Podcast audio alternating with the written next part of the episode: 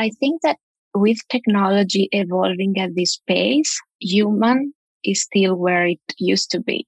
So the gap between what we can take and the technology keeps getting bigger and bigger. And it's true, like new generation are faster and smarter, but we still have the limit of being just humans while the technology is growing exponentially. So I totally see that gap becoming bigger and bigger. The human centered approach of approaching technology and making things like accessible for people and understandable for different ranges of people, wherever is their background and their tech literacy. I think it's going to become very, very important. What I'm really scared about is that we leave a lot of people behind if we don't start thinking about bridging this gap very intentionally. Welcome to the Unlearn Podcast, where host Barry O'Reilly seeks to synthesize the superpowers of extraordinary individuals to think big, start small, and learn fast. Here's your host, Barry O'Reilly. Welcome to the Unlearn Podcast. On this show, I'm delighted to be joined by Sarah Michelazzo, Head of Customer Experience for Tech Ops at ThoughtWorks. Now, I've known Sarah for a number of years. We worked together at ThoughtWorks. She's also a design advisor at Nobody Studios, corporate partnership advisor for Crypto Chicks, the first women only NFT avatar collection, and an advocate for women in tech, cryptos, NFTs, and a mom. We worked together on our first project at ThoughtWorks, which was trying to create six new business ideas for British Airways over 12 weeks. It was a fabulous experience. She's gone on to do amazing things and continues to astound me with her skills. But before we get started, let's talk a little bit about her inspiration for how she got into technology. I've always been attracted to art. My father was an art dealer, so I grew up in a house full of painting and statues. I studied conservation of contemporary art at university, and I've never had imagined a career in technology until he got sick. And when he got diagnosed with terminal stage cancer, he was unable to work. And I felt very, very helpless. There wasn't much I could do. So I taught him how to use eBay and I built him an e-commerce website. At the time, it was very difficult. It took weeks and I had to learn to code. But then the fact that he was able to continue to work on his passion and looking at him playing again and selling art, that was one of his favorite things in the world, really paid off the effort. So I think that was the turning point where I started to see that I've never been a super fan of technology for technology's sake, but more about the all the opportunity that technology brings to empower people and allow them to do things that they couldn't do before and connect them in new meaningful ways. So that was my turning point to go from art to tech career. I started attracted by the visual side of things because I've always had this eye for art. But then I got more interested in how do we empower people? That's experience design. And then how do we empower team to empower people with technology? And that is how I see leadership in technology. Well, there's nothing really more powerful than you know helping your dad as an artist create his own online e-commerce site and then bring so much good happy energy back into his life during such a difficult time that must have been a pretty special experience, but also I imagine a tough experience because you're dealing with the hard state of your family or your parent being ill, but at the same time, you're trying to find a way to help them and learn a new skill at the same time. So how has those types of experience helped you today when you're like building products for businesses all over the world? You know, you and I are already trying to build products like crazy amount of them in Nobody Studios. You're working in NFT teams like with Crypto Chicks and really you know, shaping a whole new domain and learning as you go. So well, how has that really helped you sort of embrace uncertainty, be comfortable and curious to try new things? How have you sort of built that capability in yourself? I remember like the experience of sitting next to him, trying to teach him how to use eBay. And I just could see all the how the technology was getting in the way of what he he really wanted to do. He had no technology background. And I think that that is where I really understood the power of like intuitive products or the concept of making things simpler for users. The other thing that most people don't understand, even uh, some of my fellow designers, is that we design for 100% of attention. It was under drugs most of the time. So even the fact that it seems simple for someone, I think we should design things for 50% of the attention with all the stuff that we have going on. So that is or even raising the bar for how we should be designing products. I love this concept. Like you say, your father's situation is unique in itself based on his situation, the medication and managing that. And even just our world, how the attention economy idea, right? Where even when I'm doing a podcast, I've got to turn off my phone. I've got to turn off all the notifications on my things. I've got to kill Slack. I've got like 25 things beeping constantly as I'm trying to just get works done. And then context switching then becomes, it almost starts to become part of the game. How many browser tabs do I have open? Well, I can tell you, I've got probably about 37. They're all segmented by windows for every different project I'm working on. I've got a window and it's got about seven tabs on it and I've got five of those. And is it just crazy what we're doing here? Like, is that the way the world is going to continue to work? Or what do you think we should be designing for? You know, you're doing some really fascinating work, specifically in the world of data and a program that you're working on recently. So what do you feel like is the sort of future maybe of design and data? And maybe more importantly, what have you had to unlearn along the way that has helped you be successful and, but also learn your way through some of that complexity? I think that with technology evolving at this pace, human is still where it used to be. So the gap between what we can take and the technology keeps getting bigger and bigger. And it's true, like new generation are faster and smarter, but we still have the limit of being just humans while the technology is growing exponentially. So I totally see that gap becoming bigger and bigger the human centered approach of approaching technology and making things like accessible for people and understandable for different ranges of people wherever is their background and their tech literacy i think it's going to become very very important what i'm really scared about is that we leave a lot of people behind if we don't start thinking about bridging this gap very intentionally. Let's dive into one example that's top of mind for you. So you and I both worked, our first met together when we worked at ThoughtWorks, um, which is like a global uh, IT consultancy. And your role has evolved in many ways, right? When we first met, we were working with International Airlines Group and British Airways, trying to build on six new products in 12 weeks. Pretty fun. It, like we got to travel between London, Barcelona and Madrid. Not, not bad places to spend three months trying to build products for different regions, countries and globally. It was super fun. I had a blast doing it with you. But at the moment, you've actually been in something really fascinating is like trying to help people understand data and the way it can be leveraged and trying to not just have it be a technology play, but actually bringing a lot of your design and thinking skills to that realm. So can you share a little bit about some of the challenges and or a little bit about the project even that you've been involved in and what have been some of your unlearning moments along the way or just observations about that?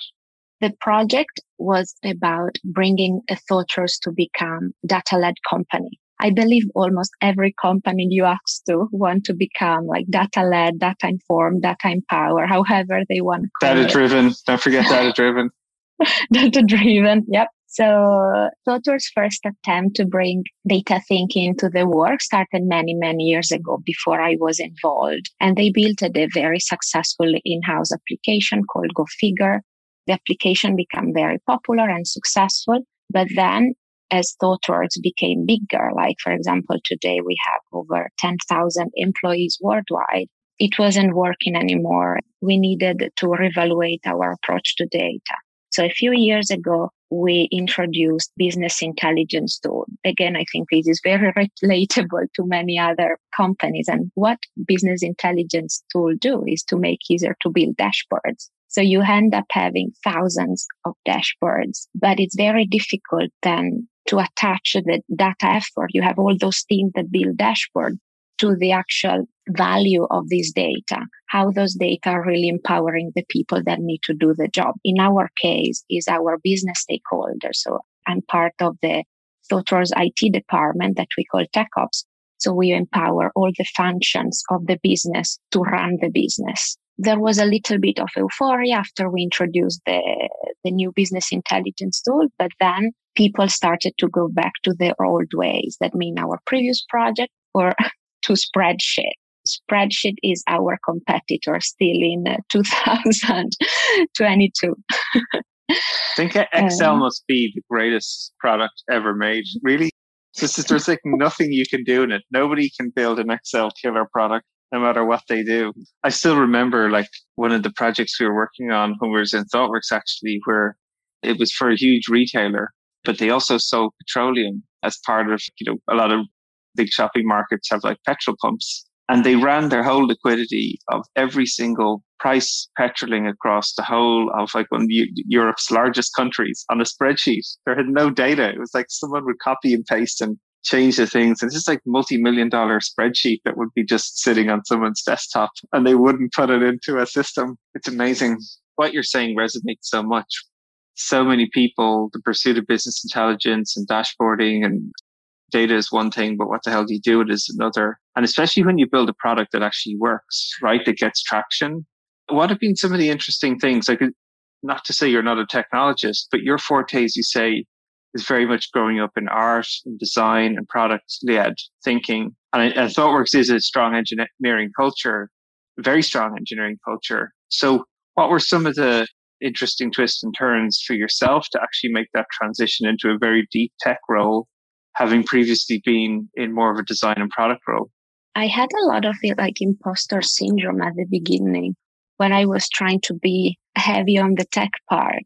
And then I just accepted the fact that I had a lot of strength on the other side. And that was very, very much needed because it's even rare in the environment where I am in. So usually when I work with technologists is maybe there is one designer or product manager and we have six engineers, uh, business analysts. So I was like, yeah, if I don't bring my point of view, maybe nobody will.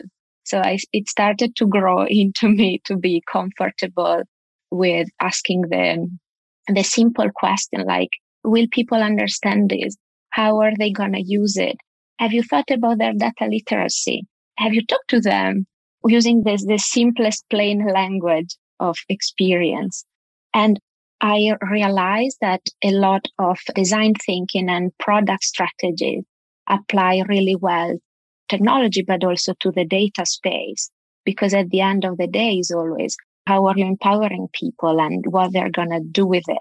It's fascinating, right? I totally agree with you. We actually had Zhamak Dehghani on the show probably a couple of months ago where she's talking about data mesh as well and this notion of trying to encapsulate data as a product into products as well. So how other people use your services and thinking about the consumers of your data as a product in itself. And to me, that concept that and that principle is actually super fascinating, right? I think it's a huge part of designing great systems is that you need product thinking everywhere, right? Whether it's your people outside the business and how they're going to use it, building internal tools as you're describing for tech ops and how people are going to use it, uh, the data in itself and how it's captured and stored, thinking of other people have to consume it through APIs.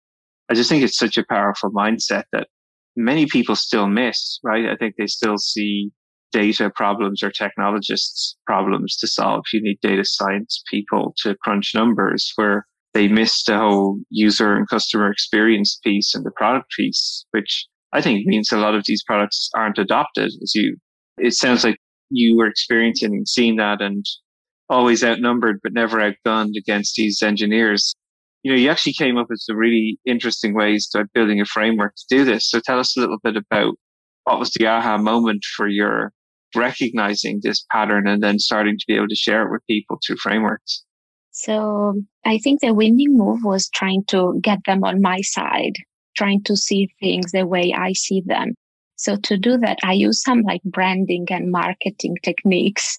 So we launched this program and we called it Data Awesome. And the idea was that we wanted to shift the mindset from thinking beyond data and dashboard to think about people. So the mantra was make everyone data awesome. And uh, this comes from one of my favorite design book from Kathy Sierra called Badass, where she explored the concept of upgrading users and not product. A sentence that she said that really stuck with me is that people don't buy better cameras because they want a, a new camera. They just want to be better photographer. And I think that this applied really well to our dashboard problem. People don't, don't care about the data for data's sake. We need to empower them to do something better. This means that our uh, teams don't need to build better dashboards. They need to build better data users. And this is what we call data awesome. I also encouraged teams to start using a new terminology that we could all use to measure experiences around data. So we started to talk about like data frustration. So data frustration is when your experience with data is below expectation. And you can diagnose it because there are symptoms like your users feel like they are wasting time and energy and they feel overwhelmed. And then there is also data delight. That is when the data experience exceeds expectation because the users feel empowered to complete what they set up to do in a better way that they couldn't do before. So um, all this language really created a shift in the mindset. So from just looking at dashboard to beyond.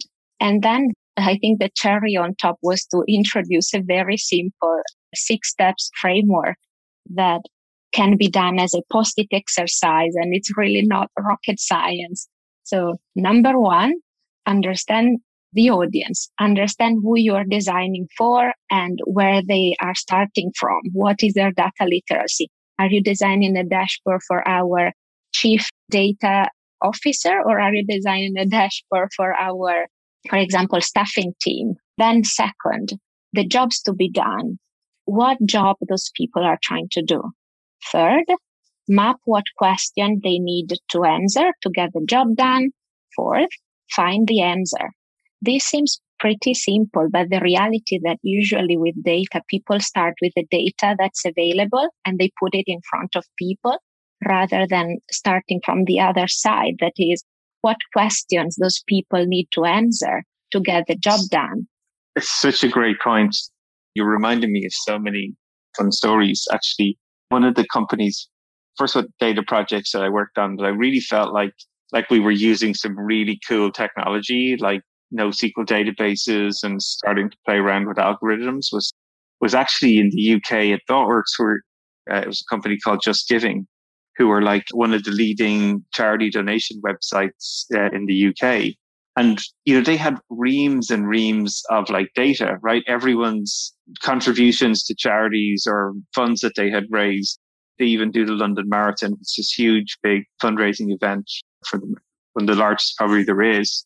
And so many people's inclination to start off was just to like put, randomly pull data out and look at it and try and mystically understand what was happening. And I think one of the biggest aha moments for me was one of our colleagues there, Chuck, who was sort of like, he just said this very thing that the thing you need to ask is the question you want to find out.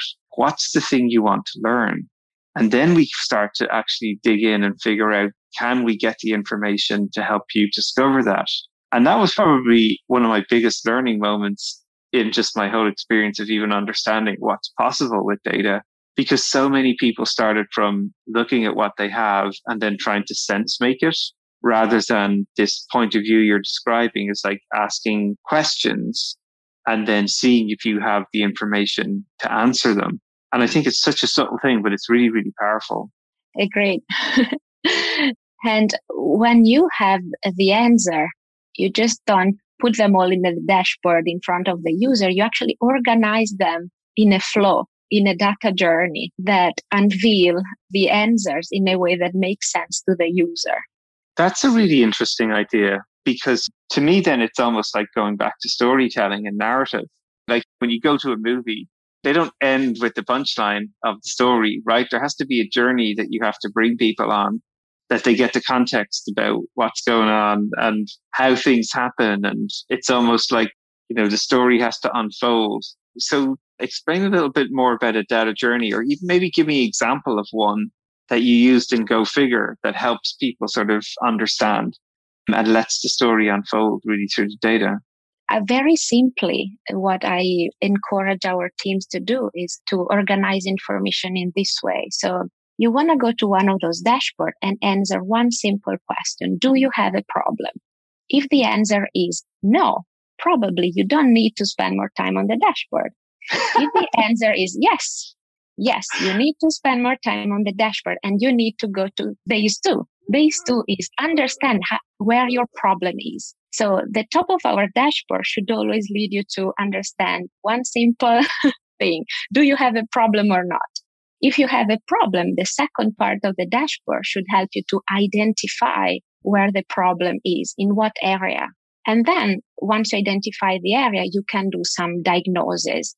And when we can really push it far, we can also help you to do the risk mitigation. For example, show you where the problem is and connect these to the solution. For example, add the links to go and solve it, basically. Bring it to life to me then. It's like, what's an example you that quite recently of that sort of data journey that you would go through? Like, give me an example of a problem that someone might have on a dashboard that you're working on and how it sort of unfolds for them. So, for example, carbon footprint. We measure carbon footprint for the organization. So at the top, we want to see if we are within the range that we set up for us as safe to be in. If we are not, you want to understand in which areas of the globe we are out of range. And then we, you want to check in which projects we can do better. For example, changing our cloud providers or things like this. And then you can drill down to contacting the person in that project that can help you to understand more.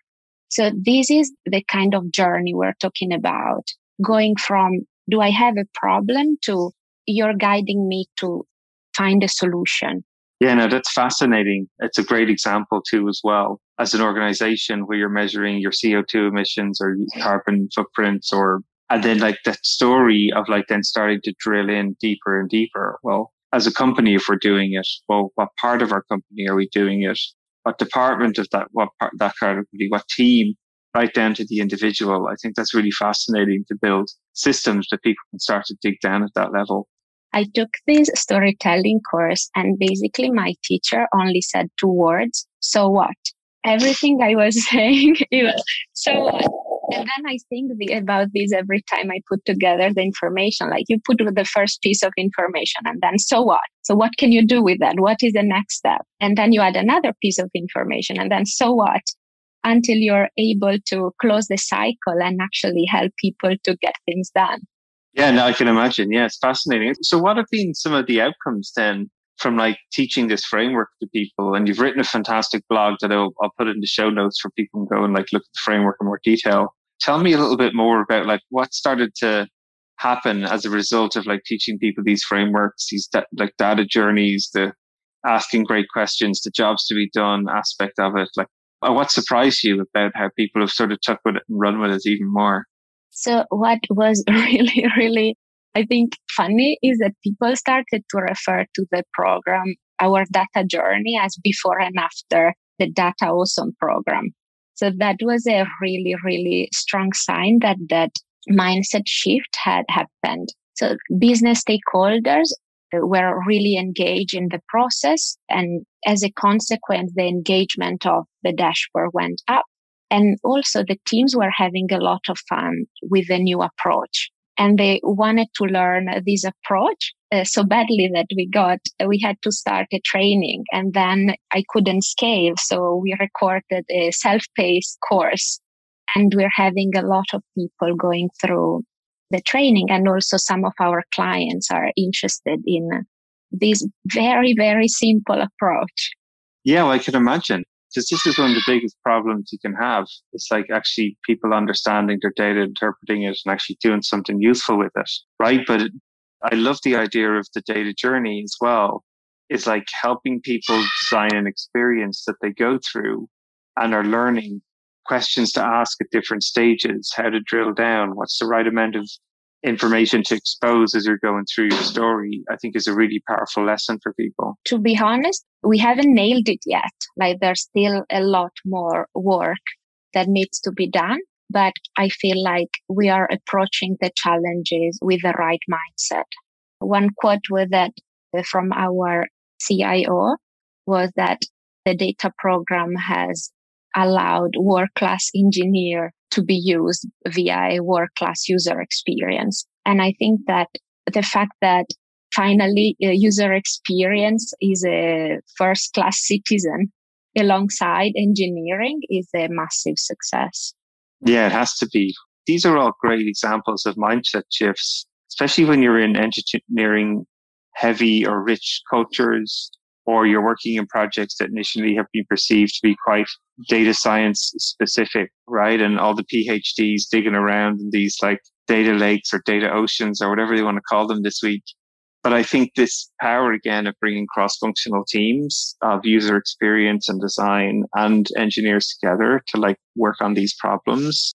But I love that you also brought in these ideas of branding, naming something, giving it a name and identity about a shift in mindset using storytelling and experience design to help people go on journeys.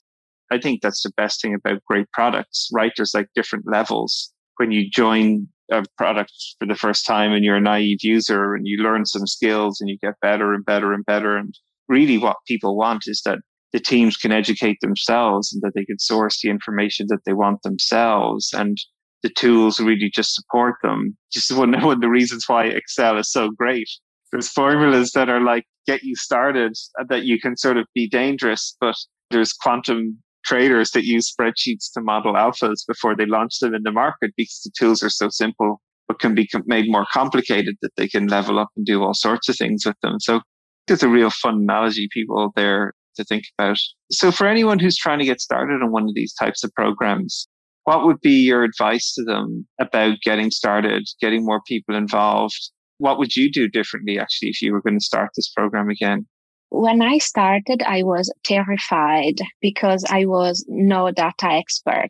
And I realized later that they had plenty of data expert. What they were lacking was some people that could bridge that gap between how human can get empowered by technology. So I think more people into the mix with a diverse background in design, product, and the other thing is that I would push back a lot harder on data visualization. I love data visualization, but the biggest problem I found was that every time I said design and data in the same sentence, people thought that what I was doing was visualization. That's fascinating, actually, to sort of riff on that one a tiny little bit, actually, because we're so programmed like that in a way.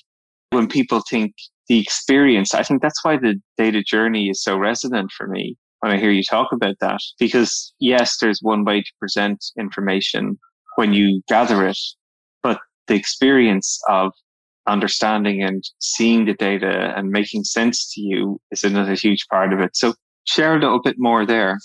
Data visualization is certainly important, but it is very reductive to, from what we were trying to do because we were not just deciding what graph to use, but we were working with business stakeholder to understand the question that the business needed to answer. And this resulted into prioritizing the data work.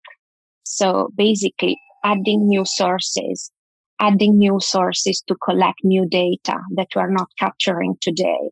This is the sort of outcome that you get when you're doing research. You don't get this with data visualization. The output of data visualization is improving how you visualize the existing data. While we were looking for opportunity, exponential opportunities to provide, to provide better data to get the job done. That's such a great delineation between making the data that you have more understandable versus creating more understanding by sourcing more data. that is important. I think there's a really important differentiator there actually for folks to think about as you dive into it. Yeah, no, another awesome point. These are great. So tell me then, like, what's the advice then do you have when you're trying to create these sort of dashboards? Because the trap I always find with these is that people start trying to get up on a whiteboard or they start prototyping them. All the screens look amazing and there's so what are your sort of tips about how people can get started with this in a simple way and then scale up over time? I think the most unconventional approach I took was to start designing slide decks. So there were some very important meetings in the business that were still happening using a slide decks full of data because people feel in control of the data because they write the data. They don't come from a different source. So what we did was to take this slide deck and work alongside the owner and made, make it better. We did this two, three times until we got to a point where everyone in the meeting really, really loved the information that we were bringing to the table because they found them useful to the conversation. And then once they loved the format, we showed them a dashboard that was very, very similar to what they were using. And at that point, the adoption was a no brainer because we have worked with them on the format and also it was already approved by the audience. And third, it didn't take much time to prepare because the dashboard updates live, like while the slide deck took five, six, seven hours to prepare every two weeks for the meeting. So I think it was a very smart move to also think about the adoption of data so basically making the data available is not enough. You have to think about the entire journey up to the adoption. Yeah, it's fascinating, right, to hear you talk about as well, like the utility. Where is the output experienced? Right? I think is actually a really interesting way to design from too as well. Where are people going to view this information? What decisions are they making? What context are they in? What's the environment? How real time does it need to be? I think these are all like really fascinating design questions to be asking when you're thinking about the sort of data product and dashboard you're trying to build, right? And prototyping it with people, where their mock-ups or their slides or all these sort of fun ways that you're using these design thinking techniques of people to sort of really help them land. What was the most fun dashboard you built? You thought was going to be amazing, and then it was a total disaster. It didn't work out. I think all of them ended up to be a disaster in first iteration, but that's why you don't stop there. You keep going. Yeah, I think so. Yeah. Mm-hmm. Cool. Well, look, like it's really fascinating to hear this. And thank you for sharing these stories about bringing in like design to the center of designing dashboards with data. I think it's really fascinating. And, and the techniques that you've been using around marketing and branding and user experience to actually apply them to internal tools, I think is a fascinating approach. And the framework you've created is fantastic. So really recommend people check it out. So looking forward, what are some of the other things then that you're working on that are sort of lighting you up at the moment as you start to either dig further into data or some of the fun things that you're doing in the other uh, creative pursuits that you have in the technology space. Can I talk about the NFTs? yes. Yeah, yeah. Let's talk about NFT.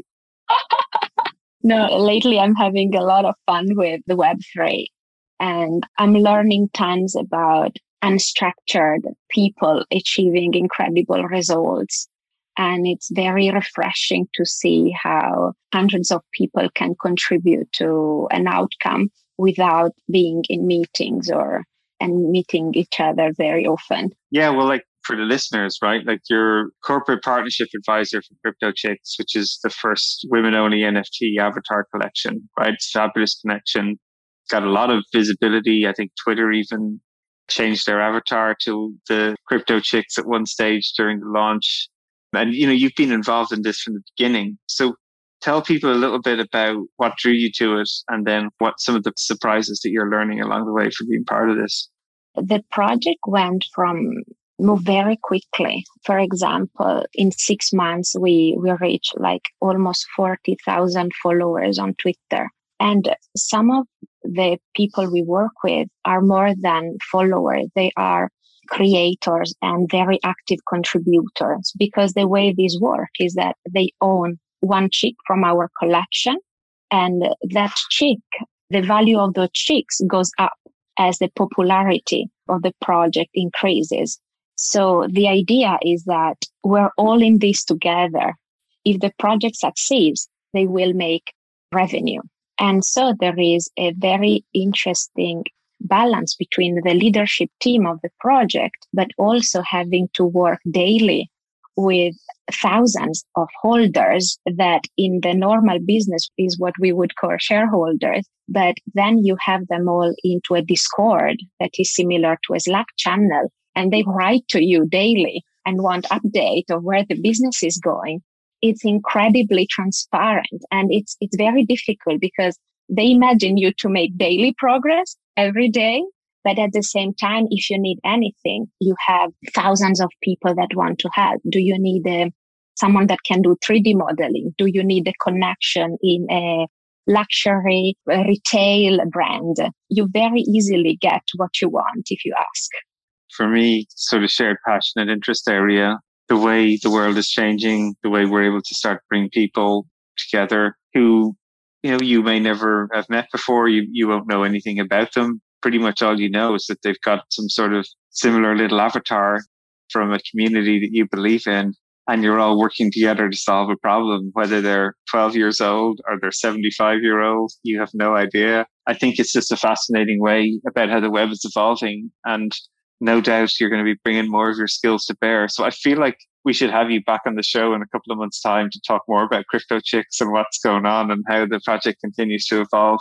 I'm cheering you on. I think it's a great initiative, and a lot of the work that that whole community is doing is really fabulous. So keep it up. And thank you very much for coming on the show and sharing your story about designing data and dashboards, but also a little hint about what else you're doing in the world of Web3 ahead of us.